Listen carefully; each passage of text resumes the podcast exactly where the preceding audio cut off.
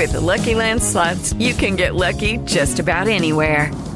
This is your captain speaking. Uh, we've got clear runway and the weather's fine, but we're just going to circle up here a while and uh, get lucky.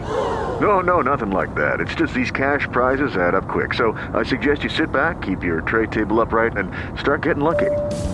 Play for free at LuckyLandSlots.com. Are you feeling lucky? No purchase necessary. Void where prohibited by law. 18 plus terms and conditions apply. See website for details.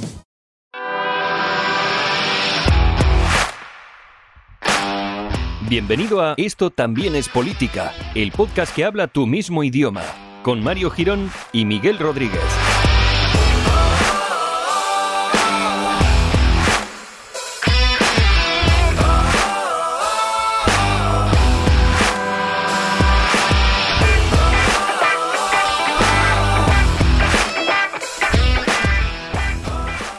Hola amigo, amiga, amigos, amigas, porque igual puede ser que juntéis en un grupo, ¿no? Para escuchar el podcast todos en, en amor y armonía, que sería precioso. Por favor, mandaros una foto. Bueno, depende, ¿vale? Depende del grupo, depende de la gente. Bienvenidos al episodio número 75 de Esto también es política, el podcast maravilloso en el que hoy voy a narrar, presentar y preguntar a Miguel con la voz y la nariz atrancada, que eso es muy bonito en invierno y a los podcasts pues también llega el invierno, amigos. ¿Qué tal, Miguel? ¿Cómo estás? ¿Tú todo bien en cuanto a eh, problemas médicos? Eh, bueno, no quiero hablar de mis temas personales, Mario. Vale, vale.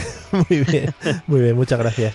Eh, bueno, pues me gustaría saludar también a, las, a, a los a les amigues, Sí. por si acaso. por favor, a todos les amigues, eh, que parece, parece como el nombre de un bar, ¿no? Les amigues. Vamos a tomarnos ahí un copeti.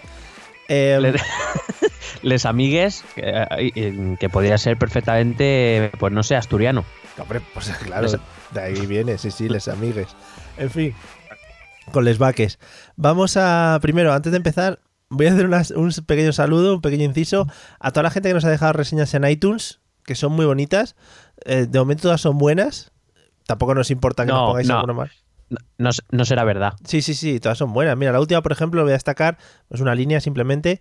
eh, lo escribe Mila Hatip y dice: eh, Somos unos cracks, una manera ágil, divertida amena de enfocar los asuntos de actualidad política. Por ahora, a mí me tenéis ganada. Guiño. Creo que es buena. Uy, es- uy, uy, ese guiño. Mm. ¿Qué te iba a decir? Que me sorprende porque siempre que haces este tipo de comentarios, o casi siempre, Sí. acaba en un, ¿sabes? En que sacas un comentario, yo qué sé, No, no. un troll o algo. No, hoy no, hoy vengo, vengo de buen rollo. Como me tomo un par de ibuprofenos antes de empezar, Ah, Bien, Vienes colocado, ¿no? Claro, claro, a falta de uno he dicho, joder, lo de siempre, ¿no? Si me tomo dos, esto irá mejor. En fin. Eh, bueno, no tenía ya ¿Puedo más que hacer, una decir. ¿Puedo hacer una breve reseña antes de empezar? Por favor, hombre, todas las reseñas que quieras. Eh, bueno, mi saludo a, a Remember, que nos conocimos por fin Sí, en el, en el Las JPod. conocimos a más gente. Eh, bueno, conocimos a más gente, pero digamos que Remember es, es- al fin y al cabo lo, lo hemos creado nosotros. sí, sí, es nuestro, o sea, nuestro Frankenstein, sí. Sí. Y bueno, a todos los que vimos, a Carlos Sogor, bueno, hubo otros, hubo varios. Sí, enhorabuena a todos los premiados. y una mierda que nos comimos como todos los años. Bueno, Corre- correcto, pero bueno, ahí llegamos. Y una, eh, nos han... eh, hay una cuenta de Twitter que Eh. se llama Podcasta Today, sí, bueno. Sí, sí. que eh, ha sacado una referencia sobre nosotros que ha dicho esto también es política, hacen spin-off para hablar de Operación Triunfo y sus episodios regulares de política pasan a durar cinco minutos. Hombre, yo lo veo descabellado. Le he dicho que exigimos una rectificación pública, que no estamos dispuestos a engañar a nuestros oyentes, que no llegamos a los cinco minutos ni de coña. No, no, cuanto antes terminen, mejor para ponernos con lo otro, claro. Claro, En fin. básicamente. Bueno, pues nada, un saludo a toda la gente del mundo, en general. ¿Queda bien Correcto. así? Vale. Eh, vamos con el temita de hoy. Es un tema que dejamos en pequeño coitos interruptus el, el pasado episodio. Hablamos del- de la primera... eh, joder, ya se me ha ido la cabeza. Del primer Referéndum, primer referéndum. De la primera referéndum o referéndumna o referéndume que se hizo en, en Quebec en 1980. eh, y hoy, bueno, pues supongo, y como ya he hecho esta introducción, y como podéis ver en el título, amigos, vamos a hablar del segundo. Eh, todavía tenemos que probar eso, ¿eh? Y como podéis ver en el título, vamos a hablar del PSOE, ¿sabes? Algo de eso. sí, sí, sí. Que te descoloque completamente. Para despistar. Eh, pues sí, vamos a hablar de este segundo referéndum. Por cierto, el primer, el primer episodio ha tenido bastante buena aceptación. O sea Sí. que. Claro, porque Que hemos vuelto, es- estas son cosas que te sorprenden, ¿no? Como aquella vez que hablamos de Ucrania y a todo el mundo le encantaba y, a- y la escuchó mucha gente, ¿sabes? Que no te lo esperas. ese Pues es el esto, episodio, es el episodio que lo está petando, el de Ucrania, ¿eh? Y este sí, la verdad es que bastantes comentarios y la gente diciendo, pues bueno, que era interesante conocer también eh, la realidad, ¿no? en fin. Claro, así es lo que tiene que indagar.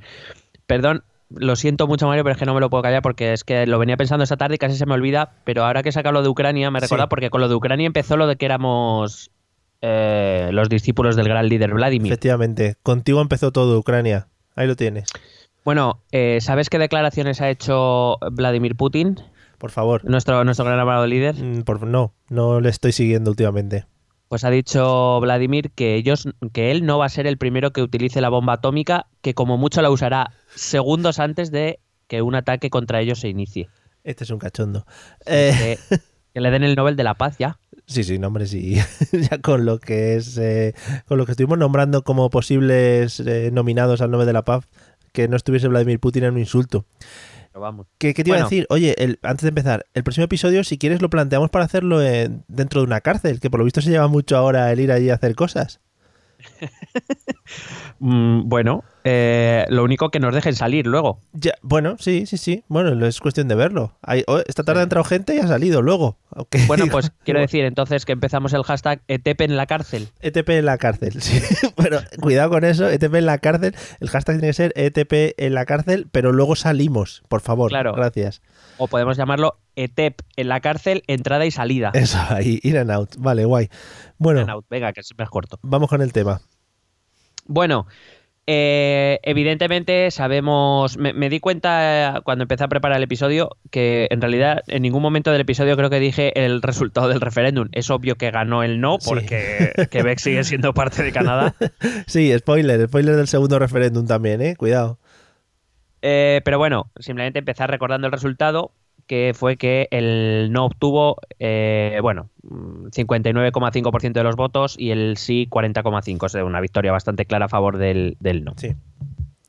Bueno, pues tras la- esta victoria del no en el referéndum, el entonces primer ministro, Pierre Trudeau, el padre del actual, lo recuerdo, Sí. que me gusta a mí mucho recordar esta... Es que la, la historia es curiosa, ¿eh? En esta también vamos a encontrar cosillas muy Sí, interesantes. los vínculos familiares son muy bonitos. Sí. Bueno, pues este Pierre Trudeau inició los trabajos para reformar la Constitución, tal como, como había prometido eh, durante la campaña.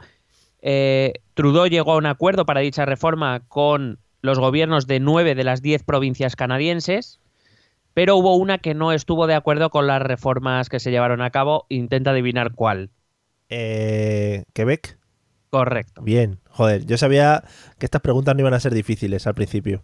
Claro, es pregunta tipo trivial. Cuando Sí. te pregunta algo así es como la respuesta es cero. Si Es no, no lo es verdad, preguntaría es verdad, trivial, es ¿sabes? verdad. Cosas así. Bueno, pues en 1982, año de mi magnífico nacimiento Hombre, y del Mundial de España también. y de Naranjito, eh, se publicó dicha reforma, la Constitutional Act de 1982, que fue una reforma curiosa porque eh, la, la constitución original de, Canadá proviene de 1867, de cuando era una colonia británica, Ajá. y eh, hasta esta reforma de 1982, quien tenía la exclusividad de poder aprobar una reforma constitucional en Canadá era del Parlamento británico Ah, muy bien. el Parlamento canadiense tuvo que solicitarle al Parlamento británico que derogara esa ley, que era de 1931, para que ellos pudieran reformar su propia constitución. Pero supongo que sería puro trámite, ¿no? O... Sí, sí, el Parlamento, ya el Parlamento de británico evidentemente eh, promulgó la ley de derogando esa acta de 1931, pero imagínate que, que a ¿A Londres que dice, no? ah, ¿A- pues ahora no. ¿A que no? ¿Qué te parece? Ay, sí, sí, estaría guay. Bueno, em, de hecho hay que decir que gracias a este paso en 1982 evidentemente es como un trámite y todos daban por hecho que Canadá era un país soberano y demás, pero realmente hasta 1982 no lo es jurídicamente. Digo que es un dato curioso que te traigo porque además de aprender, Joder. pues nos divertimos con datos históricos. Hombre, esto vas a un bar por la noche y quieres ligar con un tíe, ¿no? Un tío, tía, tíe, Sí, y con- le sueltas. con algo. Claro, y le sueltas esto y pa'lante. Bueno, y quién no queda fascinado. Bueno, O fascinade. No, Bueno, no- no la, primera la primera parte de la reforma incluyó una Carta de Derechos y Libertades, que hasta entonces no existía en la Constitución canadiense. Joder. Incluyó el derecho a ser educado en una lengua eh, pues, como lengua vehicular, tanto en inglés como en francés, que era una de las aspiraciones quebequesas. Aparecieron los derechos de los, de los aborígenes Hombre. para proteger los derechos de los aborígenes, que si recuerdas el primer episodio yo te dije que lo primero que hizo el gobierno del partido quebequés fue de, de René Levesque fue eh, eh, declarar o aceptar el derecho de autodeterminación de los pueblos aborígenes, Sí. aunque en ningún caso podían afectar a los límites de- de- al territorio de Quebec. cachondo. Digo porque esto va a ser importante eh, para lo que voy a contar. Vale. Por eso lo recuerdo. Y sobre todo, esta, eh, esta eh, Constitutional Act Joder, Crea que en inglés, perdona que te corte, pero en inglés suenan todas las cosas muchísimo mejor, ¿eh? o sin duda alguna. Una, una ley de la ley constitucional o constitución puede ser muy sosa lo de Constitutional Act Buah, chaval, parece una película. Qué guapo. o un vídeo del YouTube. Oh, sí, dentro de nada todo será un vídeo del YouTube. Incluso el YouTube será un vídeo del YouTube. En fin, Correcto. podemos seguir. Bueno, decía que esta reforma introduce el cómo se puede reformar la Constitución a partir de ahora. Es, hay un cambio constitucional para en- sobre el procedimiento para reformar la propia Constitución canadiense. El proceso. El, sí. Eh, bueno, la verdad es que son, para, para reformar la constitución canadiense, eh, son reglas bastante densas, pero bueno, como en casi todas las constituciones, quiero decir, Mm. las constituciones no son fáciles de cambiar en ningún caso. Y creo que no deberían serlo. Claro. Es decir, que para cambiar una constitución, que es la ley máxima dentro de un Estado, debe haber un cierto consenso, unas ciertas mayorías que evidentemente hagan de ese cambio algo que, que- que esté pensado para durar, no para durar cuatro años hasta el siguiente gobierno. Ajá. Bueno, eh, para que una constitución. Bueno, sabes que en el sistema anglosajón eh, el- no se reforma la constitución en sí, sino que se introducen enmiendas, que es como la constitución de Estados Unidos. Es decir, hay un texto constitucional y Sí. después se introducen unas enmiendas que vienen a ser como que, que varían el texto constitucional. ¿Pero ¿Este qué sentido tiene? ¿Como para mantener el, el- el texto principal ahí como algo histórico? Como yo no sé. Claro, para mantener el texto de origen y los textos posteriores. De todas maneras, las enmiendas suelen ser como. eh, no es que anulen el texto con- constitucional, sino lo que hacen es eh, clarificar algún asunto más específico que quizá la Constitución ha dejado un poco más abierto. Ya. Vale. En- entonces, eh, dice esta reforma que se debe hacer, eh, debe ser una enmienda aprobada por la Cámara de los Comunes eh, canadiense, que es como nuestro Congreso de los Diputados, por el Senado y por al menos dos tercios de las asambleas provinciales. Es decir, que tienen que ser un mínimo de siete asambleas provinciales y que tienen que representar como mínimo al 50% de la población. Es decir, si esa enmienda la aprobasen siete asambleas, que sería como, como parlamentos autonómicos, Sí. si la aprueban siete asambleas eh, provinciales, pero esas siete asambleas no representan al 50% de la población, no vale. Tiene que representar al menos al 50% de la población. Ya. Vale. Tiene sentido también. Sí, correcto. Entonces, eso se necesita como procedimiento general, es el procedimiento estándar, por decirlo de algún modo. Luego hay algunos más específicos, algunos más eh, que, re- que tienen otro tipo de requisitos. Por ejemplo, algunas, para algunas cosas deberán ser aprobados no solo por siete de las diez cámaras provinciales, sino por las diez. Eh, hay otras que necesitan la aprobación de las cuatro provincias originarias de Canadá, entre las que se encuentra Quebec cuando eh, estas enmiendas les afecten de alguna forma directamente. Luego está, pues que algunas, pues, si, si se refiere, por ejemplo, solo a algo que tenga que ver con instituciones federales, pues con que la apruebe los parlame- el Parlamento Federal, es decir, la Cámara de los Comunes y el Senado es suficiente. Y si es eh, algo que tenga que ver con las instituciones provinciales, pues deben ser las asambleas provinciales. Pero bueno, Vale. para que nos hagamos una idea. Sí. Bueno, establece esta ley que eh, la Constitución de Canadá se establece como ley suprema de Canadá y que ninguna ley incompatible con su articulado tendrá efecto alguno, aunque debe ser declarada inconstitucional por un juez de la Corte Suprema y retirada por la Asamblea correspondiente. Es decir, el procedimiento es que si alguien recurre una ley a, un- a un- a la Corte Suprema canadiense y la Corte Suprema lo declara anticonstitucional o no o no compatible con la Constitución, Sí. la asamblea, la que haya sido federal o provincial, que haya promulgado esa ley, debe votar retirarla. Si no incurriría en desobediencia. Vale. Digo, palabras que nos van sonando también con nuestro procés. Eh, bueno, en 1984, dos años después de esta, clari- de esta Constitutional Act, Trudeau eh, se retira del liderato del Partido Liberal, deja de presentarse a las elecciones y como primer ministro le va a suceder, eh, bueno, un- el líder del Partido Conservador, Brian Mulroney, ¿Cómo? que Brian Mulroney, Vale. Me me mola, que me esfuerzo por pronunciarlo bien, pero me para darle caché a este programa. me mola que, sea, que sea que se suene como Marroni, ¿sabes? Como que ya Bueno, es escrito Brian Mulroney. Vale, vale, que entendió Marroni. este es, este es eh, esto es lo que yo aporto al podcast, señores. ¿Veis? Eh, soy la voz del pueblo. Si todos habéis escuchado lo mismo y estoy pensando eso en casa, bueno, pues ya lo hemos sacado, ya lo hemos sacado hacia, hacia adelante, que no se enquiste. Puedes seguir. Gracias. Nada. Bueno, repito, primer ministro conservador y en Quebec el primer ministro en este momento es un liberal, eh, un tal Robert Burasa, Ujú. que bueno, que digamos entre estos dos gobiernos se van a empezar a negociar algunas enmiendas a esa Constitutional Act de 1982. eh, porque hay que recordar que, las, que te he dicho que la habían aprobado todas las asambleas de las provincias excepto la de Quebec. Mm. No es que fuera necesario que Quebec aprobara esa reforma, o sea, esa Constitutional Act, pero digamos que sí era un poco simbólico. Al fin y al cabo, todo esto había venido por, el, por, por Quebec Ujú. y el hecho de que Quebec no hubiera aprobado esa ley, eh, pues como que quedaba un poco feo. Ya. Entonces, este nuevo primer ministro lo que intentaba ser hacer algún tipo de retoques a esa ley constitucional de 1982, de dos años antes, para que la Asamblea de Quebec pudiera aprobarla y así pues ya estuviésemos todos contentos. Claro. Entonces, esto es lo que en, el- en la historia de Canadá se conoce como los acuerdos de Mex Lake, eh, donde más o menos en un principio todos estaban de acuerdo en más o menos lo que iban a hacer, incluidos los presidentes de las, de, de las otras provincias. Se, se- se acordó descentralizar algunas competencias, eh, se reconocía, en un principio se iba a reconocer a Quebec como una sociedad distinta dentro de Canadá, Joder. esto estamos hablando de negociaciones en el año 1987, Sí, ya, sí. ya avanzadas, pero el problema estaba en que se empezaron a quejar, o o empezaron a haber quejas, de que eh, el proceso este de negociación no estaba contando con participación ciudadana. Y la verdad es que la mayoría, las, las encuestas de opinión decían que la mayoría de la población de la Canadá anglófona Sí.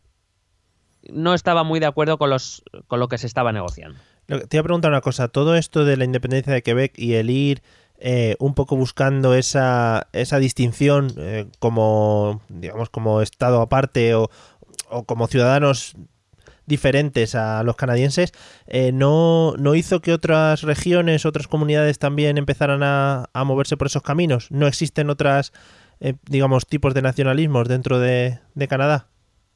En principio no, porque el hecho, el hecho diferencial de Quebec es la lengua. Allí el, el francés. Es el, digamos, el son nueve provincias anglófonas y una francófona. Es el elemento diferencial. No, no es como aquí en España que tenemos principalmente dos, aunque a veces se une Galicia o a veces no. Bueno, Sí, depende. Murcia a veces. No, allí, allí es, es solo Quebec realmente la que, la que quiere destacarse. Porque, eh, quiero decir, las otras tres provincias originarias, que son anglófonas, sí que tienen algún derecho especial, Ya. ¿vale? Ajá. Pero, pero en ningún caso quieren llegar tan lejos como, como Quebec. Ya. Vale. Bueno, como digo, entonces empieza a haber una opinión desfavorable en torno a estos acuerdos que intentan eh, tu amigo Mar- Marroni, Marroni. Marroni y, y Burasa. Joder. Y eh, esto va a hacer. ah, y esto se va a combinar con que en esta época empieza a haber elecciones, claro, porque cada cuatro años hay elecciones en, los, en las provincias. Y en algunas provincias dirigidas por Ontario, Ontario es una de las cuatro originales, Sí. eh, cambiaron sus gobiernos por gobiernos que se mostraron ya abiertamente en contra de estos acuerdos. Es decir, los, los presidentes provinciales anteriormente sí que estaban de acuerdo en llevar a cabo estas reformas, pero claro, el hecho de que la opinión pública empezara a mostrarse en contra en las provincias anglófonas hizo que en las campañas electorales de, de tres provincias que cambiaron de gobierno ganaran eh, partidos que se mostraron abiertamente en contra de, de estas negociaciones, con lo cual este pacto al final acabó por no hacer, por no celebrarse porque, claro, había provincias que eh, empezaron a mostrarse en contra de, de dichos acuerdos. Em, bueno, de hecho, por ejemplo, el propio Pierre Trudeau también eh, se mostró en contra. Movimientos aborígenes también empezaron a mostrarse en contra porque decían que eh, estas negociaciones no las tenían en cuenta. Movimientos feministas, porque de- venían a decir que esto todo lo estaban negociando hombres en despachos sin contar con la población, incluida la población femenina y demás. Joder. Que, Sí, que- bueno. que- no, no, digo que, que ha adelantado, ¿no? A todo lo que, digamos, está sucediendo actualmente o, se, o está moviéndose con más fuerza. Eh, sí, bueno, la verdad es que muchas de las cosas que estamos viviendo nosotros ahora, tanto en el campo del proceso del procés como en el campo de movimientos sociales, sí que es verdad que la, en, la, en la América anglosajona se han vivido bastante, bastante antes, Vale. Sí, siempre van más adelantados. Si es que aquí en España. en general. Bueno, total, que eh, lo que empieza a ocurrir es que la tensión entre Quebec y las otras nueve provincias anglófonas empieza a crecer, ¿vale? Ya, ya no se llevan tan bien. Eh, y en 1990 se declaran las negociaciones, se declaran por fin rotas. Entonces, ¿qué pasa? Que esto es, un mue- esto es una, una acción-reacción. Si las provincias anglófonas empiezan a mostrarse más abiertamente en contra de las pretensiones de Quebec, Ujú. lo que va a crecer en el Quebec va a ser el, soberanismo. El Claro. apoyo al soberanismo va a empezar a crecer dentro de Quebec. Em, tanto fue así que Lucien Bouchard, que era, un ministro del, del gobierno federal, que, de origen quebequés, él, se va a quitar del gobierno federal y va a formar un nuevo partido a nivel federal, un partido de corte liberal progresista llamado el Bloque Quebequés. Muy bien. O sea, Pero que, se va, pero que se va a presentar a las elecciones federales, es decir, no va sí, sí, a sí. Quebec. Vale, vale. Pero, hombre, también quizá para hacer un poquito de fuerza con respecto a todo el tema de la independencia de Quebec, ¿no? Sí, bueno, hay que decir que Bouchard no era un independentista extremista o radical, pero sí que era partidario del, del, por decirlo de algún modo, del hecho diferencial quebequés. Sí que entendía que Quebec era diferente del resto de provincias canadienses y que sí que debía tener un trato especial. Pero nunca, Bouchard nunca se mostró partidario de la independencia, sino de que se fuera reconocido ese hecho diferencial y por tanto que tuviera un estatus especial. Sí. Bueno, en 1993 se vuelven a celebrar elecciones federales, los liberales vuelven a ganar, eh, concretamente va a ganar Jean Chrétien, Ujú. que si recuerdas el primer episodio era ministro de Justicia durante el referéndum de 1980 Por supuesto. y, a- y al que Pierre Trudeau encargó eh, que dirigiese, eh, digamos, los movimientos del gobierno federal respecto a ese referéndum. ¿Cómo Es decir, olvidarle? ¿Cómo? ¿Cómo olvidarle? Chrétien, que también era de origen quebequés y que, por supuesto, conocía bien cómo, cómo funcionaba tanto la provincia como el movimiento eh, soberanista. Eh, en esas elecciones, bueno, el, el Partido Liberal, digo, gana por mayoría absoluta y se hace con el gobierno. Y la segunda fuerza a nivel de Canadá va a ser este bloque quebequés del que te acabo de hablar. Es verdad que lo hace con muchos escaños de diferencia con el Partido Liberal, pero el hecho de que un partido tan nuevo, que además defiende ese hecho específico de Quebec, se convirtiera en segunda fuerza a nivel nacional, obtuvo eh, 54 escaños, muy lejos de los ciento y pico que consiguió el Partido Liberal. Ya, de todas maneras, sí que los cambios políticos se realizan como muy rápido, ¿no? Porque si no estoy equivocado, en el anterior episodio también hablamos de un giro político de, de esta envergadura con un partido político medianamente nuevo. Sí, con el partido quebequés que viene a surgir un poco entre 1968 Sí. y 1970 y que en el 76 ya está gobernando. Eso.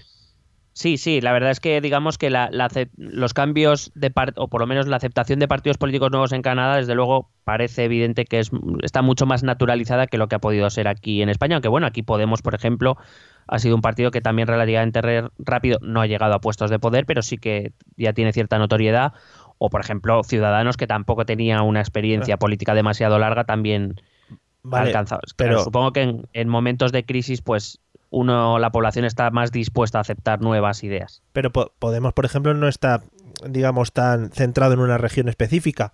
Quizá Ciudadanos, que bueno, que venía del núcleo catalán y tal, pero tampoco es eh, lleva detrás unas ideas, digamos, nacionalistas. Quiero decir que, que un partido eh, con arraigo en Quebec, por ejemplo, tenga tanto éxito en tan poco tiempo, no sé, me parece llamativo. Bueno, eh, la verdad es que, bueno, Quebec aportaba 75 diputados. Quiero decir, es que Quebec es, además es una de las provincias más pobladas, si no la que más. Ahora mismo dudo, pero sé Ya, que ya. aportaba 75 escaños, que son muchos para la Asamblea, para la Cámara de los Comunes canadiense. Ya. Eh, bueno, pues eh, te decía que, eh, que un año después de estas elecciones federales, donde tenemos al, al primer ministro canadiense, Chrétien, liberal, para que nos entendamos, del mismo estilo que Pierre Trudeau, del que ya hablamos, Eh. jefe de la oposición, este jefe del bloque quebequés, repito, soberanista, no independentista, pero sí soberanista, al año siguiente se producen elecciones en Quebec. Y aquí vuelve a ganar, vuelve a recuperar el gobierno después de haberlo perdido tras el referéndum fallido o referéndum perdido, vuelve a recuperar el gobierno el eh, partido quebequés liderado esta vez por un hombre llamado Jacques Parizeau. Parizeau durante la campaña había prometido que en Quebec se iba a producir un segundo referéndum sobre la soberanía en Quebec. Eh, con esta promesa electoral obtuvo el 45% de los votos y el gobierno de, de- de la provincia. Bueno, eh, cuando llegó al, al gobierno empezó a preparar inmediatamente el referéndum. eh, se creó una, una ley de soberanía, que ellos lo llamaron Ley sobre el respeto al futuro de Quebec. Joder, qué filosofía. Y, pero bueno, que todo el mundo la conocía como la ley de soberanía, que viene a ser como la, la- A ver, para que te hagas una idea, que no tiene nada que ver, Ah, pero para que te hagas una idea, como lo que aprobaron el famoso 6 y 7 de septiembre los eh, partidos independentistas en el Parlamento, Sí. es decir, lo que, de- que decía lo que pasaría. Sí, las pautas a seguir una vez sean independientes. Correcto. Sí, sí, el, el resultado del referéndum eh, era favorable a, a la soberanía Sí. quebequesa. Bueno, o sea, quiero decir, digo sin parecerse porque realmente esta ley de, de soberanía era bastante eh, neutra en el sentido de que sí, que hablaba de independencia, de, de límites y de, de fronteras y de otras cosas, de cómo sería la organización económica y demás, o que preveía cómo podría ser. No, no se metía en otras cuestiones como por ejemplo el presidente de la Generalitat nombrará a todos los jueces y ahora, bueno, sin más. Es que ahí quizás especificaron demasiado. Sí, a lo mejor sí, y dieron un poco de miedo a lo mejor. Claro. qué cachondos. Eh, durante, bueno, em, la cuestión principal del debate de esta ley era qué significaba realmente el término soberanía. Es decir, si soberanía se limitaba a ser la capacidad de decisión o soberanía implicaba secesión, que era, o independencia, que era volvemos un poco al mismo debate que se produce en 1900, que se produjo en 1980 sobre si la pregunta era clara, si no, si se preguntaba por independencia o se preguntaba sobre algo más amplio, etcétera. Sí. Este Parisot, el líder del partido, vamos, el, go- el- el- el presidente, el primer ministro de, de Quebec, que sí que era del ala independentista, este sí que era independentista y además de los, de los radicales, propuso eh, incluir, o propuso que a la hora de formalizar la pregunta, si te acuerdas de la pregunta del primer referéndum, era eh, si eh, usted da permiso al gobierno de Canadá Sí. para que este, o sea, al gobierno de Quebec para que este ofrezca un pacto de un pacto económico con Canadá, bueno, Sí. eh, para usar el pacto de soberanía, ahí cómo era la segunda palabra, Sobera- soberanía asociación, es decir, que Eso Quebec se convertía en independiente, pero asociada económicamente a Canadá. Bueno, este Parisot dijo que eso era una gilipollez y que eh, la pregunta esta vez tenía que eliminar esa opción de cualquier tipo de asociación con Canadá. De hecho, decía. eh, decía que, que era, era absurdo incluir esa opción, primero porque sabía a ciencia cierta, y así iba a ser, que Cretien iba a seguir los mismos pasos que Trudeau, es decir, llegar un momento en que iba a decir cualquier referéndum que haya en Quebec no obliga al gobierno de Canadá a hacer nada y por tanto no vamos a negociar nada. Claro. Eh, y aparte él decía que dado el carácter emocional de la separación, pues que, que- que no iba a haber ningún tipo de negociación, que no, no se iba a acceder a ningún tipo de negociación y luego ya se vino muy arriba y dijo que bueno, que eso daba igual tener una asociación económica o no con Canadá, que luego como iban a conseguir mm, eh, tratados de libre comercio con otros países Sí. y, y, y, digamos tratado y adherirse a tratados multilaterales que no iba a haber ningún problema por eso. Como siempre, pues eh, alguno vi- que vive en las nubes y se cree que, que el mundo está a sus pies cuando él quiera. En todo esto, no sé si lo hablamos la otra vez. eh, es- ¿Estados Unidos decía algo o metía la cabeza o...? De por- momento no, pero va a llegar un momento que sí. Vale. Eh, bueno, entonces, eh, esto te lo he contado porque aquí va a surgir, en el lado soberanista, va a surgir un, un, eh, un enfrentamiento interno. Por un lado, este eh, Parisot, independentista de los radicales, que está dispuesto a, a separarse completamente de Canadá y le da igual. Y este Bouchard, del que te he hablado antes, que es el jefe de la oposición del gobierno federal, que es soberanista pero no independentista, al que han votado mayoritariamente los quebequeses también. Sí. Entonces, la cuestión estaba en decidir eh, qué visión se iba a imponer, si la radical o la moderada. Bueno, pocos días, eh, eh, unos pocos días antes de... de mm, espérate. Es que tengo, tenía mal colocado el apunte. Decía Vale. que eh, Bouchard era un hombre además muy querido, tenía una historia personal como muy... eh, ¿Sabes? De estas como un poco míticas. Bouchard era un hombre que, que tenía... La, la gente le quería muchísimo. Estuvo Ah. a punto de morir por una enfermedad que le costó una pierna, consiguió sobrevivir, iba a los mítines con las muletas, digamos Claro. en, en cuestión de imagen era como, como muy querido, ¿no? Por la gente. De hecho, incluso los rivales políticos, eh, digamos, le, le- le profesaban admiración pública y Trae- demás. claro, traído aquí a España es como si se presentara un ganador de, de Operación Triunfo de Gran Hermano, ¿no? Eh, sí, sobre todo el de Gran, o de gran Hermano VIP, me atrevería a decir. claro, normal, sí, sí. O de Supervivientes. Vale. Eh, y este Bouchard, que digo que era soberanista, defendía que sí que había que incluir esa, esa oferta de, de acuerdo. Bouchard lo decía principalmente porque lo que no quería era asustar a esos soberanistas que en, al- en- en un caso extremo estaban dispuestos a aceptar la independencia siempre y cuando el gobierno canadiense no, no estuviera dispuesto a negociar. Cuando vieran que realmente lo habían intentado y que- y que no iban a llegar a ningún lado pero que si no se ofrecía esa posibilidad, estos soberanistas desde luego iban a votar no. Porque no querían una ruptura total o por lo menos ni tan radical ni tan rápida con Canadá. Entonces, em, lo que va a ocurrir es que Parisot y Bouchard van a negociar y van a llegar a unos acuerdos en junio de 1995 van a llegar a unos acuerdos mediante los cuales eh, Parisot acepta que se incluya en la pregunta la oferta de negociación con el gobierno canadiense a cambio de que si un año después eh, de celebrado el referéndum no se había llegado a un acuerdo con el gobierno de Canadá, este eh, eh, Parisot podría proclamar unilateralmente la independencia.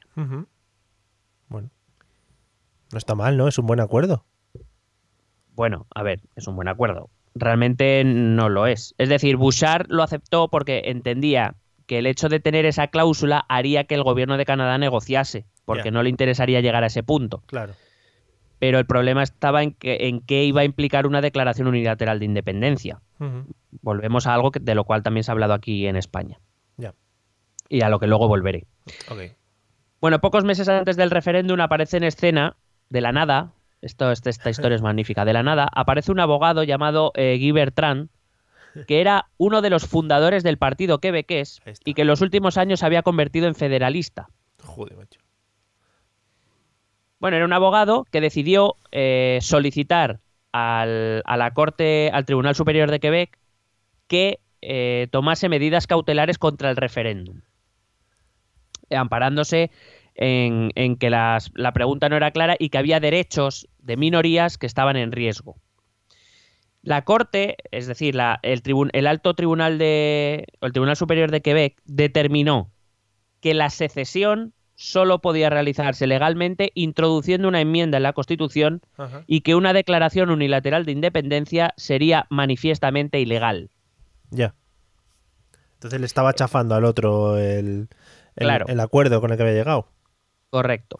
Lo que pasa es que el juez consideró que parar a esas alturas el referéndum iba a provocar probablemente disturbios en el orden público por manifestaciones y demás y que el riesgo de no dejar que se celebrase el referéndum era, eh, era mayor que el hecho de que se celebrara y que luego tuviera las consecuencias que tuviera. Sí.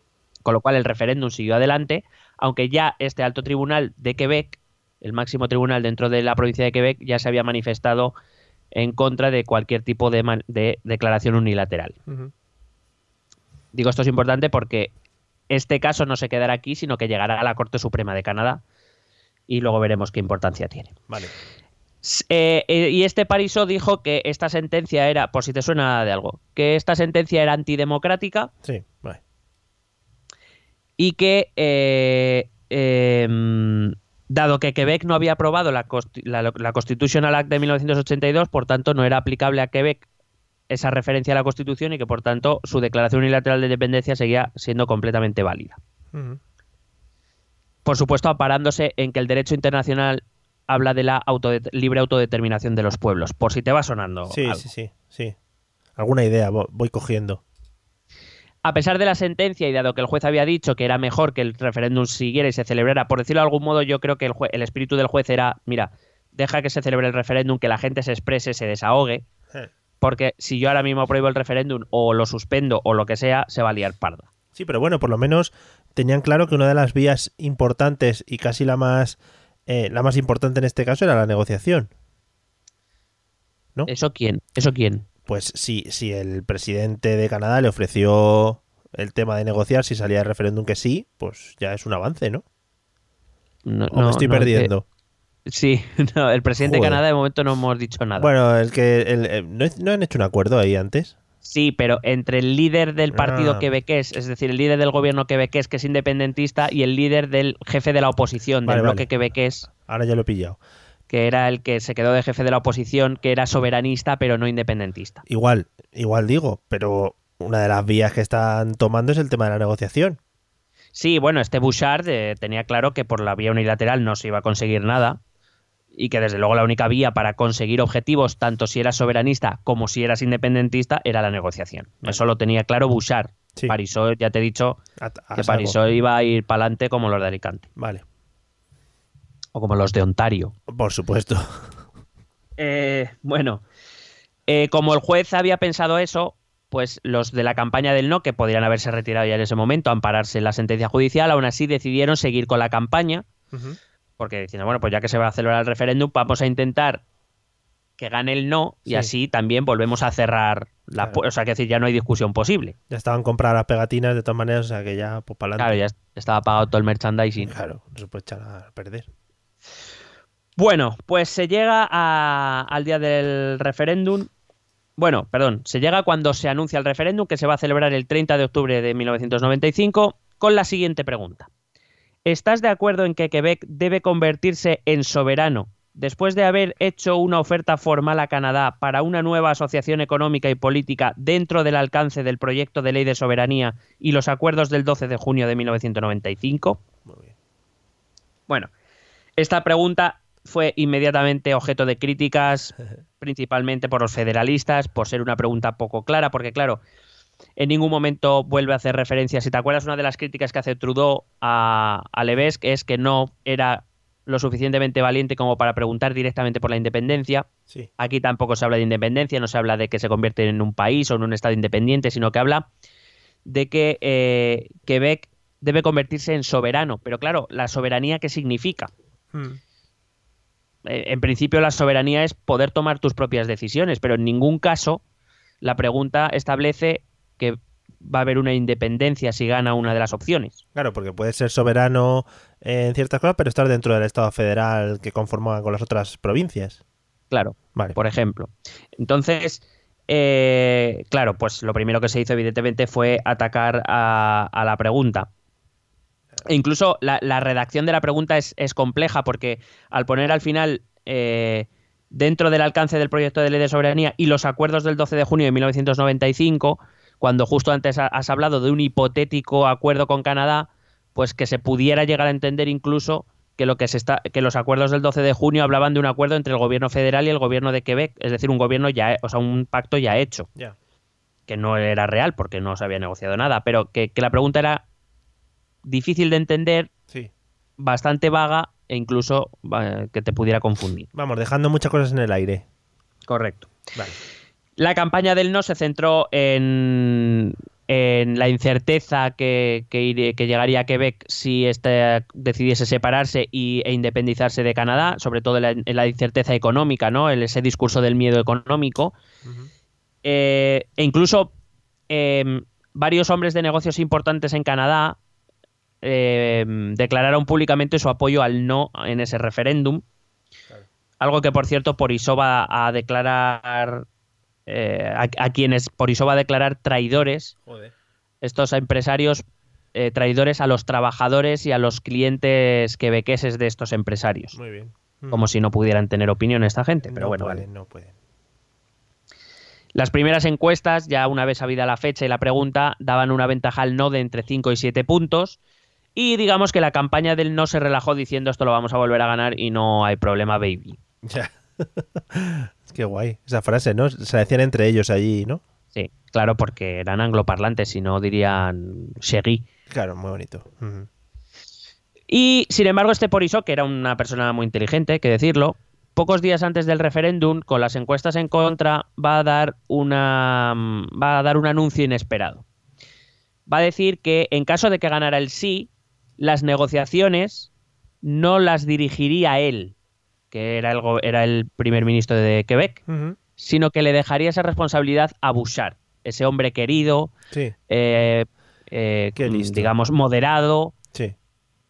Quiero decir que desde luego dejó, por decirlo de algún modo, fue un mensaje a esos soberanistas que no querían llegar a los límites de Porisó, pero que estaban dispuestos a seguir a Bouchard. A día de... Bueno, luego, luego te cuento porque es muy gracioso. Vale, recordemos, eh, imaginaos a Ismael, a, Ismael Beiro, de Gran Hermano, ¿vale? Ahí negociando. bueno, esto la verdad es que dio un enorme giro a la campaña y la verdad es que él sí empezó a recibir un apoyo bastante grande de repente. Se empezó a ver esa opción con menos miedo. Eh, estamos hablando de esto, de que un, moderado estaría al frente de las negociaciones y, las, encuestas dieron un vuelco. El sí, por primera vez, empezó a superar al no en las encuestas. A todo esto hay que añadir que pocos días, uno, o sea, muy poquitos días antes del referéndum, Jacques Chirac se encontraba en Estados Unidos por, una, por un congreso de la ONU va a acudir a la CNN y va a decir que eh, en caso de que le preguntaron qué haría Francia, Jacques Chirac, presidente de Francia, en esos instantes, qué haría si ganara el sí en Quebec. Y Chirac declaró que Francia reconocería los resultados del referéndum. Cuidado con las palabras que eligió Chirac. No estaba diciendo si reconoceremos la independencia de Quebec en caso de llegar. Decía si reconoceremos los resultados del referéndum. Y al final está diciendo que hagan lo que le dé la gana, ¿no? Bueno, estaba diciendo que el referéndum, si era legal y no había problemas, que, iba a hacer Sira por reconocer los resultados. Lo digo porque realmente los, los independentistas y los soberanistas quebequeses siempre han querido contar con el apoyo de Francia. Claro. Pero esta declaración que fue utilizada por, por la campaña del sí para decir, veis, Francia nos apoya, en realidad Chirac no estaba diciendo nada. Ya. Estaba diciendo que si se celebraba un referéndum que todo se hacía, con, quiero decir, se hacía conforme a las leyes canadienses y demás, pues que lo iba a reconocer, que iba a decir Chirac. Lo digo porque, eh, bueno, eh, porque en caso de que hubiera ganado el sí, luego te digo lo que hubiera hecho Francia, porque todo eso se sabía. Pero se sabía por qué. Se sabía porque eh, había tenido reuniones con el embajador de Canadá. Ah. Y bueno, digamos que luego, después del referéndum, se han sabido muchas cosas sobre este referéndum. Entonces, yo te voy contando la historia y luego te cuento lo que se ha sabido a posteriori. Vale, vale. Entonces, el, primer ministro Cretien, eh, ahora te estoy hablando del primer ministro de Canadá, sí. el, sucesor de Trudeau, sí, o, el antecesor de Trudeau, puedes decir las dos cosas, vale. las, dos son verdad, eh, publicó entonces su posición. Él dijo que estaba dispuesto a considerar a Quebec como una sociedad distinta eh, en una reforma constitucional si ganaba el no. Es decir, que aun ganando el no, él se comprometía a luchar por ese cambio constitucional, a reconocer a Quebec como una sociedad distinta dentro de Canadá. Tampoco se mojó mucho más, pero bueno, viene a seguir un poco la misma línea de, de, de, Trudeau. Es decir, en ningún caso dijo que de ganar el sí hubiese negociado, él no va, él no va a hablar del tema. Él, de hecho, nunca va a hablar de qué pasaría si ganara el sí. Él no va a hacer ninguna declaración, sino simplemente que, incluso ganando el no, él está dispuesto a una reforma constitucional. Ese no va a recibir otro espaldarazo cuando los pueblos aborígenes que viven en Canadá eh, declaran que eh, ellos quieren seguir en Canadá y que obligarles a quedarse en un Quebec independiente eh, sería ir en contra de el- su derecho de autodeterminación que el propio Quebec le había reconocido años antes. Claro. Si, acorda- si te acuerdas, en 1976 lo primero Sí. que hace el gobierno del partido quebequés es reconocer el derecho a la autodeterminación de los pueblos aborígenes. Sí. De hecho, estos pueblos aborígenes van a crear su propia consulta Joder. y los resultados eh, eh, es que el 96% de los aborígenes que votaron votaron que no querían irse de Canadá. Por si acaso no quedaba claro.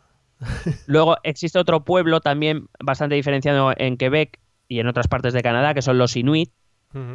Los Inuit también hicieron su propia consulta y también por abrumadora mayoría, un otro 96% declararon que, que no querían, eh, pre- mm, digamos, no querían eh, vivir en un Quebec independiente. Bueno. Y esto, eh, esto fue un poco, o sea, la, la entrada en campaña de estos dos frentes hizo que este Parisot empezara a hablar de, eh, de que los verdaderos quebequeses eran, no eran ellos, sino que eran el, el, el quebequés de verdad, el hombre blanco quebequés. Pero entonces, al, al darles la oportunidad de ellos eh, autodeterminar, autodeterminarse, como se diga, eh, puede ser que les saliese un poco el tiro por la culata, ¿no?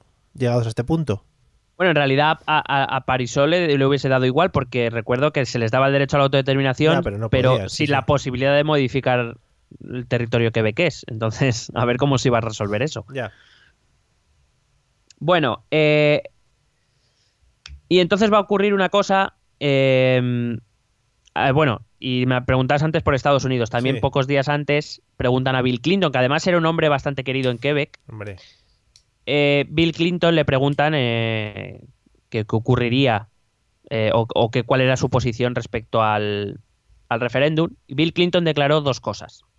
La primera, que eso era un asunto interno de Canadá.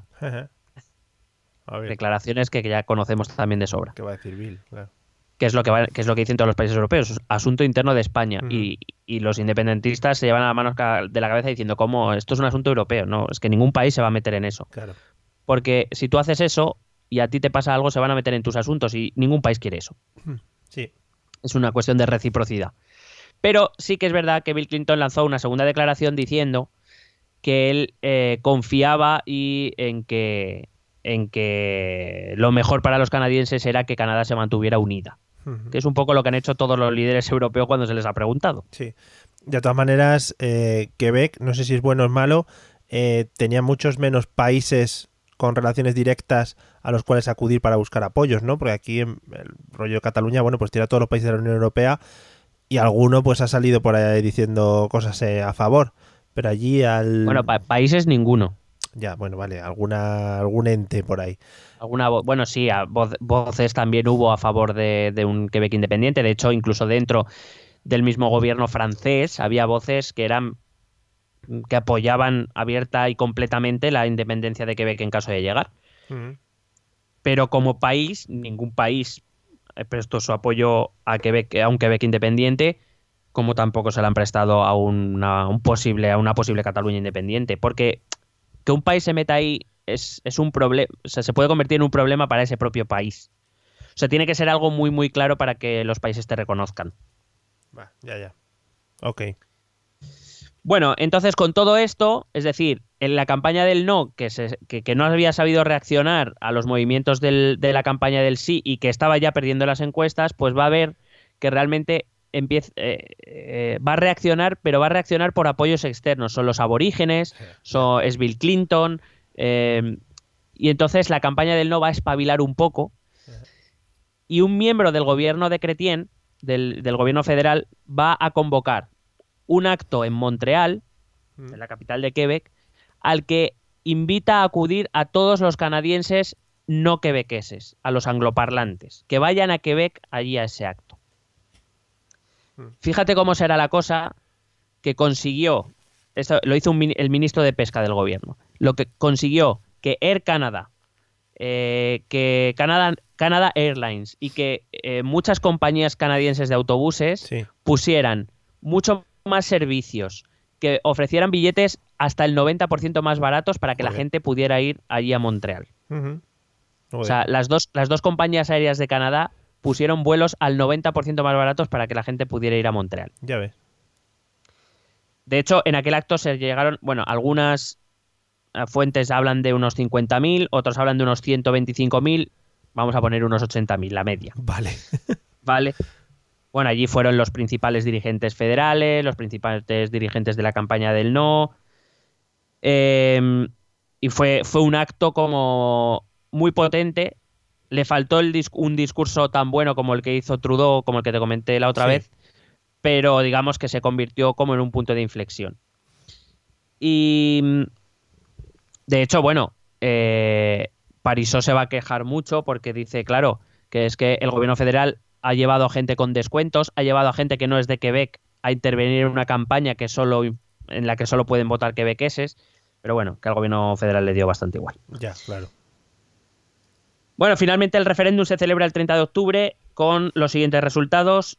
El sí, 49,42% de los votos. El no, 50,58% de los votos. Ostras. Hubo en 5 millones de votos una diferencia de unos 54.000 votos. Joder.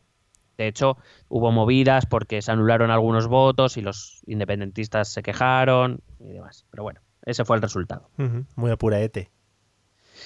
Tras la. Sí. Tras la, la proclamación de los resultados, Chrétien, el primer ministro canadiense, volvió a reiterar su oferta de reforma constitucional con lo que había dicho, es decir, igual que lo que había hecho Trudeau.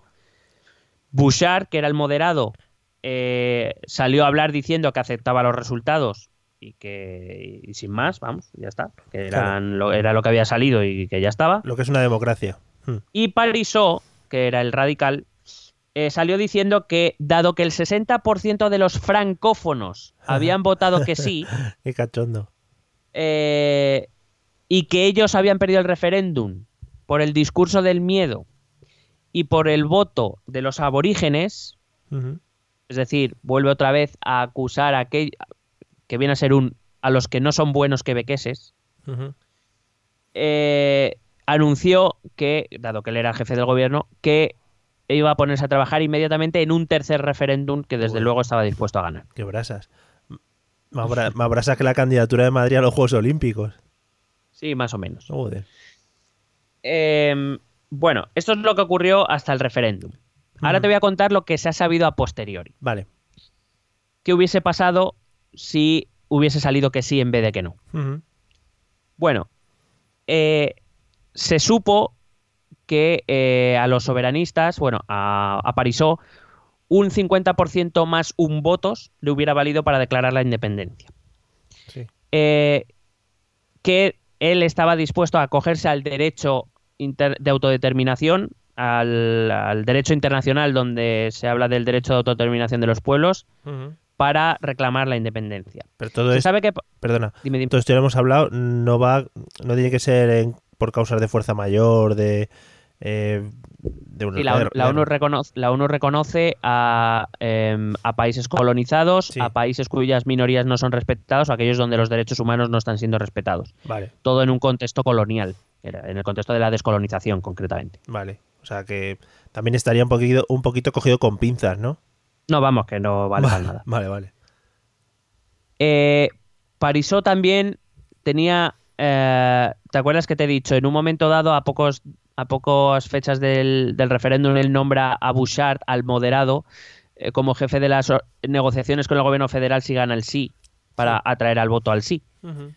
Bueno, pues eh, a, a posteriori se ha sabido que Parisot anunció eso, pero que en ningún caso iba a dejar que Bouchard liderara las negociaciones, sino que las iba a negociar él. Qué fiera. Eh, y de hecho, se, él, el Parisot creía que al, al ganar el sí, el, y la más que probable. eh, o sea, el- la más que probable negativa del gobierno federal a negociar haría que realmente quienes quisieran negociar con él serían los gobernadores o los primeros ministros de las otras provincias. Ya. Yo no sé en qué mundo vivía este hombre, pero vale. Vale. Dice, decía, si no ah, eh, Parisot dejó por escrito que si no había negociación o acuerdo en un año, que daría la declaración unilateral de independencia, y que ésta se basaba en el reconocimiento de Francia, es decir, las esperanzas en esta estrategia era que Francia la, reconociera eh, eh, inmediatamente como un país independiente, que Francia debía arrastrar a otros países francófonos y a otros países de su entorno. Sí, hombre, claro. Hmm. Estaba Francia como para esas movidas.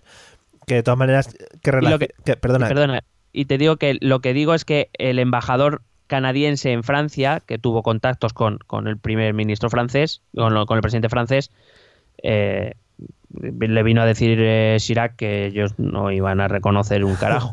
Joputurru de Foix, que, qué relación tenía Francia en ese punto con Canadá como para que le diese tanta importancia. Bueno, Francia ha sido, desde la época de De Gaulle, siempre ha sido tradicionalmente apoyado el soberanismo, ha defendido el hecho diferencial de, Quebec por ser precisamente francófonos. ¿Vale? O sea, siempre ha sido como la potencia que ha respaldado a Quebec en sus exigencias o en sus peticiones. Y, es verdad que en la época de De Gaulle, De Gaulle era muy partidario de que Quebec se convirtiera en un estado independiente. Quiero decir, lo que pasa es que el apoyo de Francia ha ido menguando con los años. Claro.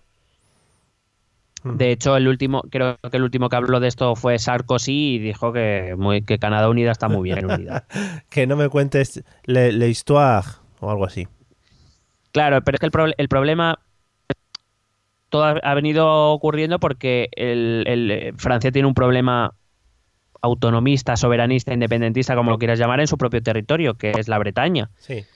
Y claro, es que si tú reconoces que Quebec se puede, eh, una, una Quebec independiente de Canadá, ¿qué va a impedir a Canadá reconocer una Bretaña independiente de Francia? Claro, le da igual, sí, sí.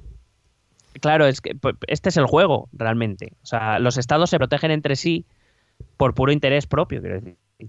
Evidentemente es como, no, eh, eh, Alemania nos va a reconocer. No, porque Alemania tiene Baviera y si Alemania reconoce un proceso unilateral de Cataluña, pues España inmediatamente va a decir que Baviera, le va a decir, Baviera, haz tú lo mismo que yo te reconozco, no te preocupes. Claro, claro, muy bonito. Y lo mismo pasa en Italia, en Francia, en Reino Unido, eh, claro, pues es que es como funcionan los estados. Eh, y además Bouchard, el moderado, declaró posteriormente al referéndum que en ningún caso hubiera aceptado la DUI, que se hubiera opuesto abiertamente a ella y que por tanto, como, como jefe de la oposición en el Parlamento Federal, es decir, eh, hubiera sido muy difícil que el reconocimiento internacional hubiera llegado cuando ni siquiera en las filas soberanistas hubiera habido unanimidad respecto a, la declaración unilateral. Respecto a los federalistas que hubieran hecho si hubieran ganado el sí, Cretien eh, que te he dicho que durante campaña él no hizo ninguna alusión a que hubiera pasado si hubiera ganado el sí. Digamos, su estrategia fue decir el sí no va a existir, no va a ocurrir. Normal. Hmm. Pero sí eh, se sabía que eh, se supo a posteriori que había un discurso preparado en caso de haber ganado el sí, en el que eh, Cretien hubiera denunciado la pregunta en el sentido de decir era poco clara, no con esto no se puede deducir que Quebec quiere o que los ciudadanos de Quebec quieren ser independientes, que en ningún caso es ninguna respuesta iba a vincular al gobierno federal porque era una pregunta a nivel interno de Quebec, es decir, lo mismo que ya había hecho Pierre Trudeau en el, en el pasado. Y por su parte, hay que decir que en el gobierno federal, ni en la campaña, o sea, en el gobierno federal no se preparó nada o sea, no, había preparado nada para ningún tipo de negociación en caso de que hubiera ganado el sí. Es decir, o confiaban que iba a ganar el no, o, directamente es que no iban a negociar aunque ganara el sí. O sea, no, no había nada preparado. Y de hecho, la apelación a la Corte Suprema para denunciar esa posible independencia unilateral y demás ya estaba preparada. Digamos, es como si por ponerte un ejemplo que se me acaba de ocurrir, como si el gobierno de España decide enviar un recurso al Tribunal Constitucional. Ya. Sobre independencias, declaraciones y demás. no sé si lo han hecho, no, no, lo recuerdo. Bueno, eh, este Parisot dimitió como primer ministro de Quebec, lo que, lo que dejó, digamos, el frente quebequés en manos de Bouchard, que se convirtió en primer ministro de Quebec. Es verdad que Bouchard no dejó nunca de hablar de la posibilidad de un tercer referéndum, pero Bouchard decía que solo se celebraría si realmente había opciones de ganar y se dedicó a lo que viene siendo gobernar. Vaya, joder. Sí, una, locura. Qué loco, tío. Sí, sí. empezó a hacer reformas económicas dentro de. Quebec o reformas eh, políticas, legales, sociales. Puto loco. Y es verdad que siempre que le preguntaban, él decía que siempre estaba abierto a la posibilidad de un tercer referéndum, pero solo si consideraba que estaban en condiciones de ganarlo. Claro. Em, lo que va a pasar es que cuando en 2001 Bouchard se retira del gobierno, el partido quebequés vuelve a quedar en manos de los radicales y es cuando se vuelve a poner de moda el independentismo. El problema es que va a ocurrir otra cosa en medio que es la Clarity Act, que es a lo que te voy a decir. Cretien, por otra parte, es verdad que tuvo voluntad de hacer los cambios que había prometido, pero claro, te he hablado antes de los requisitos que eran necesarios para aprobar una, una enmienda constitucional Sí. que era que aprobaran Cámara de los Comunes, Senado y al menos siete de las diez asambleas provinciales, cosa que no consiguió porque varios estados anglopo- eh, anglófonos no estaban dispuestos a darle eh, ese rango constitucional a lo que quería Quebec, Claro. porque ya te he dicho que Quebec y en las otras nueve provincias acabaron bastante mal. Entonces, Cretien sí que va a conseguir llevar a cabo las reformas, pero lo tiene que hacer por medio de legislación ordinaria. Es decir, a través del Parlamento consigue aprobar una ley que, que dice que se necesita, que dentro de los siete de los diez provincias que tienen que aprobarla, tiene que ser Ontario, British Columbia y Quebec. Es decir, les está dando un poder de veto, Sí. realmente. Ajá. Es decir, si no la aprueban, eh, o sea, de las siete, tres tienen que ser estas. Eh, y luego también el reconocimiento parlamentario de que Quebec es una sociedad diferente dentro de Canadá. Pero son, y a día de hoy siguen en vigor las dos reformas, pero son reformas legislativas, no constitucionales. Lo que quiere decir que si un día llega un parlamento federal y decide derogar estas leyes, pues las deroga y a tomar por culo. Ya. Y entonces ya, ya voy acabando, lo digo porque mientras todo esto está ocurriendo, en 1998, si te acuerdas, te he contado antes la historia del abogado primero Sí. soberanista, que luego federalista pone, bueno, Chaquetas. pues el asunto, el, el asunto del chaquetas llega a la. Corte Suprema que viene a ser, eh, bueno, en, en- tanto en Estados Unidos como en Canadá, el Tribunal Supremo o la Corte Suprema son eh, a la vez Tribunal Supremo y Tribunal Constitucional aquí en España. Aquí los tenemos separadas las dos funciones, allí lo hace todo el mismo tribunal. ¿vale? Y entonces, este proceso, el proceso de Guy Bertrand, eh, llega a la Corte Suprema de Canadá, quien sentencia. Esa sentencia de la que todo el mundo habla desde el mundo independentista y que nadie conoce, Sí. se ve porque lo que dice no tiene nada que ver con lo que ellos dicen que dice. Bueno. Bueno, pues esta sentencia dice que la secesión unilateral es ilegal, es decir, corrobora lo que ya había dicho el Alto Tribunal o el Tribunal Superior de Quebec. Que la independencia de Quebec requeriría una reforma constitucional y que solo una clara mayoría en una pregunta clara eh, podría generar cualquier tipo de obligación, que ni siquiera dice cuánta, para los gobiernos federal y provinciales restantes de negociar dicha secesión. Es decir, que en todo caso se debía, en todo caso un referéndum debía ser con una pregunta clara, que diera una mayoría clara, el, el tribunal no se mete porque no es su función decir cuánto es una mayoría clara, Sí. eso lo debe decidir el poder político, pero que debe ser desde luego una mayoría clara, con una pregunta clara, para que el gobierno federal y el resto de gobiernos provinciales accedan a una negociación que ni siquiera Ya. sabemos cómo tiene que acabar. Y entonces insta al poder político a que cree una ley que recoja lo que ha dicho la sentencia, que es la famosa ley de claridad. También otra ley, que por cierto son ocho paginitas, es decir, que tampoco es que sea una ley inmensamente larga. Pero- Eh, Y, y los, que, los que se apoyan en esa ley, ¿qué es lo que están diciendo que dice? bueno, pues eh, eh, el mundo independentista lo que viene a decir es que el gobierno español debería ser igual de, demócrata, de demócrata que el gobierno canadiense, Sí. que eh, permitió dos referéndum, que ya sabemos que no es que los permitiera, es que eran preguntas a los quebequeses para el gobierno, o sea, que solo vinculaban al gobierno quebequés, que los gobiernos, ninguno de los dos, ni el de Pierre Trudeau, ni el de Chrétien, ni el de Jean Chrétien, iban a negociar nada de soberanía ni de independencia. Y, eh, y también dicen que la, ley, que la ley de claridad abre la posibilidad de la secesión. Y que el gobierno español debería hacer una ley de, de- de claridad exactamente igual que la que hay en Canadá. Fíjate qué casualidad que desde la, que se promulga la ley de claridad en 2002, creo que es, no ha habido ningún referéndum más. Vaya. Nadie, los independentistas no se preguntan por qué. Pues yo te voy a decir por qué. Dímelo. Te voy a decir, bueno, el preámbulo recoge toda lo que, lo que dice la Corte Suprema canadiense. Empieza diciendo, para ir dejando claras las cosas, dado que la Corte Suprema de Canadá ha confirmado que no existe el derecho, ni bajo el derecho internacional, ni en la Constitución de Canadá, de declarar unilateralmente la independencia de Quebec. O sea, quiero decir que eso también lo ha dicho el Tribunal Constitucional Español. Sí. De hecho, el Tribunal Constitucional Español ha dicho lo mismo, exactamente lo mismo, Mm.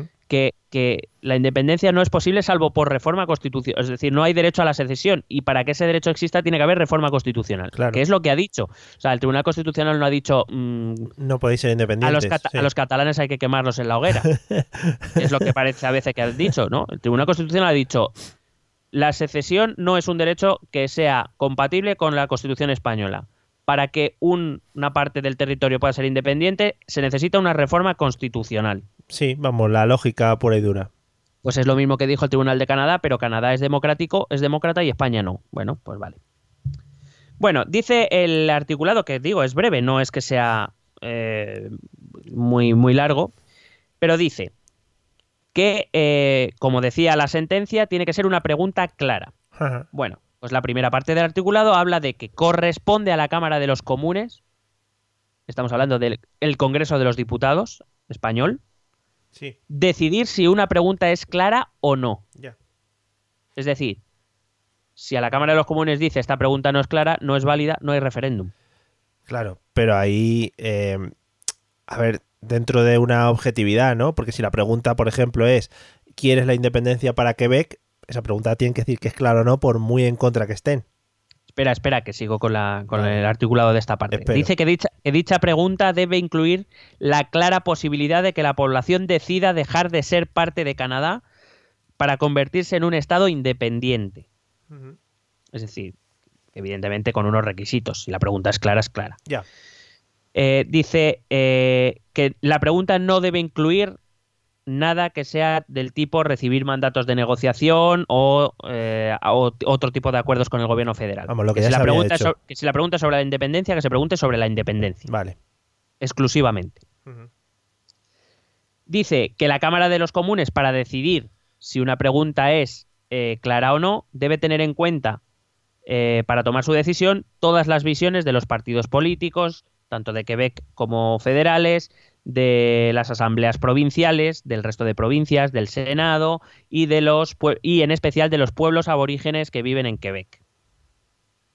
O sea que si, si alguien, si alguno de todas estas posibilidades considera que esa pregunta no es clara, no es que sea vinculante, pero el- la Cámara de los Comunes debe tenerlo en cuenta a la hora de tomar su decisión. Si la respuesta de la Cámara de los Comunes a la pregunta propuesta por el gobierno del Estado que sea, porque evidentemente habla, ese derecho lo extiende a todos los estados, Claro. a todas las provincias, perdona, no solo a Quebec Claro, claro, ya pero, hay que hacerlo el único pero el único caso es Quebec. Entonces, viene a decir que si la respuesta a la pregunta propuesta por, por el gobierno de Quebec, por parte de la Cámara de los Comunes, es que no es una pregunta clara, el referéndum se podrá celebrar porque Quebec eh, tiene permiso para celebrar sus referéndums internos cuando quiera, Ajá. pero que eso no hace eh, que eso hace que el gobierno federal no tiene ninguna obligación de negociar. Bueno, no es que no tenga ninguna obligación, que no puede negociar nada. Porque la, porque la sentencia dice que se necesita una expresión mayoritariamente clara sobre una pregunta clara. Si la- el requisito de la pregunta clara no se produce, el gobierno federal no puede negociar nada. Vale. Es decir, incluso aunque tuvieran un gobierno favorable al derecho de independencia o al derecho de autodeterminación, lo que tú quieras, incluso en ese caso, si la Cámara de los Comunes dice que la pregunta no es clara, ese gobierno no puede negociar la independencia. Vale. Ahora, ¿qué pasa si se pasa este primer trámite y la Cámara de los Comunes sí considera que la pregunta es clara? Pues vamos a la segunda parte. Queda también en mano de la Cámara de los Comunes, es decir, en nuestro Congreso de los Diputados, Sí. si, si tuviésemos esta ley de claridad en España, establecer cuál es la mayoría que se consideraría suficiente para considerar que la expresión de la voluntad de los ciudadanos a, a- a dejar de ser parte de Canadá es clara. Esto incluye el porcentaje necesario de votos a favor de la pregunta, el porcentaje de electores que pueden votar y cualquier otra circunstancia, como por, por ejemplo eh, sedes de votación, fecha de la votación, horarios de apertura de urnas, etcétera, etcétera. Es decir, queda en manos, si fuera una ley de claridad española, quedaría en manos del Congreso todo, o sea, quedarían en manos del Congreso decidir todos los detalles de la eh, votación, incluido qué porcentaje de síes se necesitan para que eh, el referéndum se dé por, por aceptado o por, o por válido. Hmm. Me refiero no por válido que el resultado, sino válido el sí a la independencia. Se estaban dejando las cositas muy atadas, ¿no? Y muy controladas. Claro. Vale. Dice la misma ley, se tendrán en cuenta todos otra vez. eh, no habrá negociación si no se considera bajo estos criterios que la voluntad es clara. Es decir, si por lo que sea, te pongo un ejemplo, eh, la Cámara de los Comunes dice que para que ellos consideren que se da una mayoría clara, tiene que haber un 75% de síes. Y no se llega al 75% de síes, el sí habrá ganado el referéndum. Pero el gobierno federal vuelve a no poder negociar nada. Ya. Ok. Claro, eso deja en manos de la Cámara Federal ese porcentaje. Es decir, es como si aquí al Congreso se le dice, eh, tenéis que poner el porcentaje que Sí. valida o que obliga al gobierno a entrar en negociaciones. Pues aquí, ahora mismo, con la composición actual, te, te dirán que con- al 99,9%. Ya. Sí, sí, sí. Y ya está, eh, queda controlado. Hmm, Ok. Imagínate que estos filtros se cumplen. La pregunta es clara. Los requisitos puestos por la Cámara de los Comunes se superan. Se Sí. supera el porcentaje puesto. Eh, todo se hace conforme a, se, ha, se ha dicho y ha ganado el referéndum en el sí a la independencia en Quebec. Pues en caso de que pasen estos, estos, todos estos filtros, que ya es jodido, la ley de claridad prohíbe al gobierno federal proponer ninguna reforma constitucional, que recuerdo es necesaria, según la Corte Suprema, para que un Estado pueda independizarse, Ajá. eh, hasta no haber cerrado los acuerdos sobre esa misma independencia. Es decir, primero se negociaría sobre la independencia, división de activos y pasivos, fronteras, eh, la situación de los pueblos aborígenes, protección de las minorías y demás. Es decir, primero se negocia y luego se hace la reforma constitucional. Muy pero bien. claro, pero claro, sí, sí, pero claro, aquí también hay una medio trampa. Claro. Imagínate que el gobierno federal y el gobierno de Quebec se ponen de acuerdo y negocian todo esto exitosamente, llegan a un acuerdo. Ahora hay que introducir la reforma constitucional. Amigo, pero la reforma movida, constitucional tiene que ser aprobada por la Cámara de los Comunes, el Senado y al menos siete de las die- as- eh, asambleas eh, provinciales, siendo de ellas, por ejemplo, Ontario, que es un estado bastante beligerante con Quebec. Ya. Que estaba la cosita un poquito difícil, ¿no? pues está muy difícil. Desde entonces, repito, no ha vuelto a haber un referéndum ni nadie se le ha ocurrido proponerlo porque mm, prácticamente es, no te voy a decir imposible, pero es muy difícil que cualquier posible referéndum de independencia en Quebec tenga éxito Ya. con todas estas condiciones. Perder esfuerzo, dinero y eso, pocas posibilidades de, de, de ganar. Claro, y además que las asambleas eh, legislativas provinciales no están bajo el control del gobierno federal. Quiero decir, el gobierno federal puede controlar a lo mejor lo que vota el Senado y lo que vota la Cámara de los Comunes, porque los partidos, o sea, el partido del gobierno es mayoritario, pero lo que pase en Ontario o lo que pase en British Columbia, pues no lo controlan. Y si esos estados votan no, o, o, por ejemplo, si los otros dos estados originarios, además de Ontario y Quebec, votara alguno que no, ya automáticamente esa reforma no va a ocurrir. Es decir, ya puedes haber ganado el referéndum Ya. que legalmente no vas a poder independizar. Jeje. O sea que, como ves, Chunguelas. eh, al fin y al cabo, el, el Estado, todos los Estados, eh, tienen esa capacidad de autoprotección, de, de su, su objetivo es sobrevivir y bueno, pues en este caso han seguido una ruta que a mí no me parece mal, ¿eh? yo, yo estaría dispuesto a, a- a pensar una ley de claridad parecida, que contase con, con la- el resto de comunidades autónomas, con el Senado, con el Congreso, Sí. eh, porque realmente el, el gobierno canadiense o, o le- o el Estado canadiense puede decir, nosotros sí eh, contemplamos la opción de la secesión, y es verdad, la contemplan. Ahora, que es difícil de cojones. Ya, ya, ya. Claro, no les puede, tampoco les puede atacar con eso de que no, no, no contempláis eso porque realmente sí. Otra cosa es que llegue a buen puerto.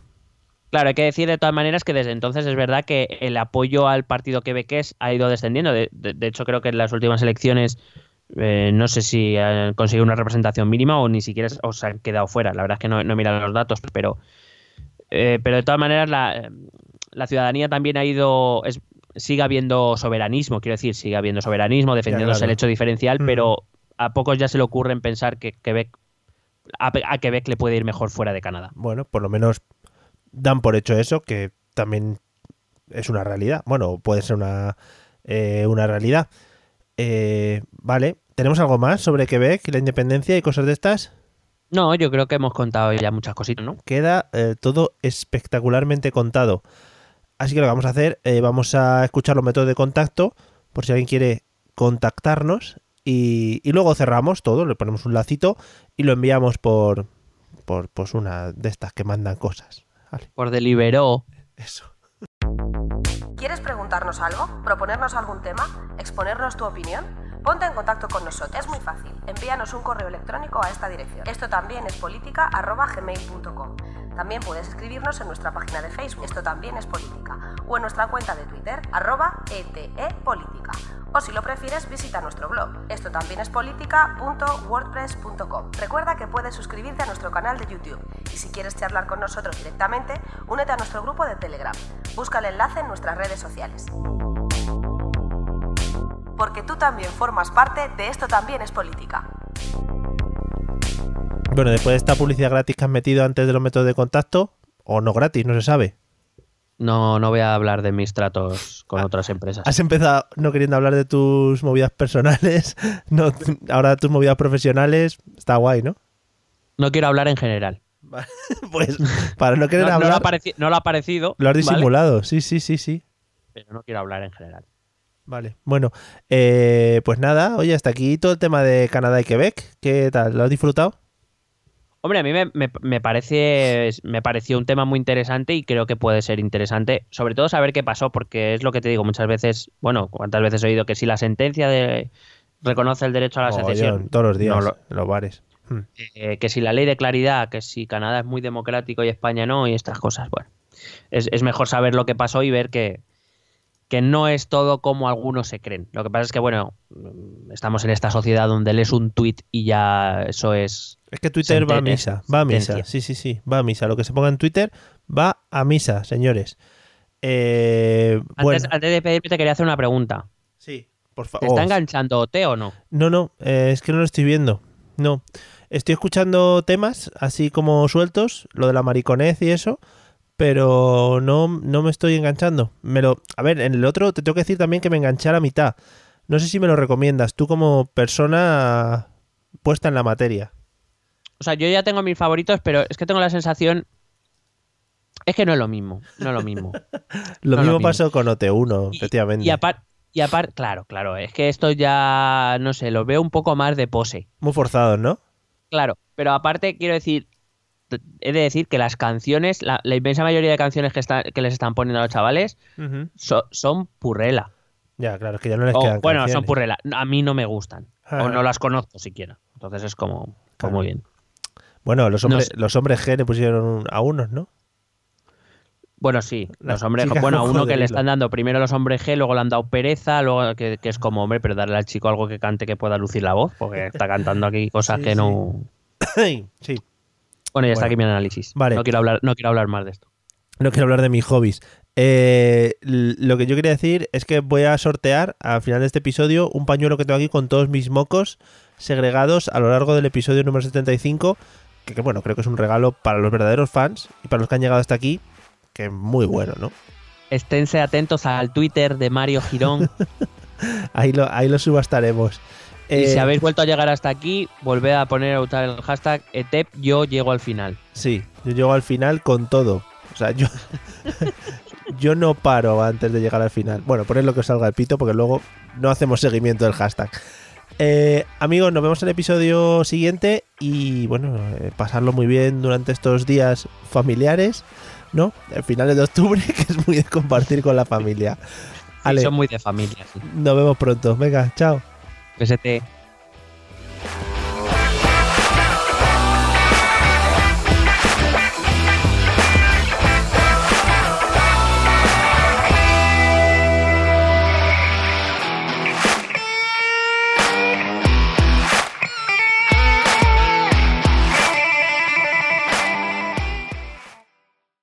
It is Ryan here, and I have a question for you. What do you do when you win?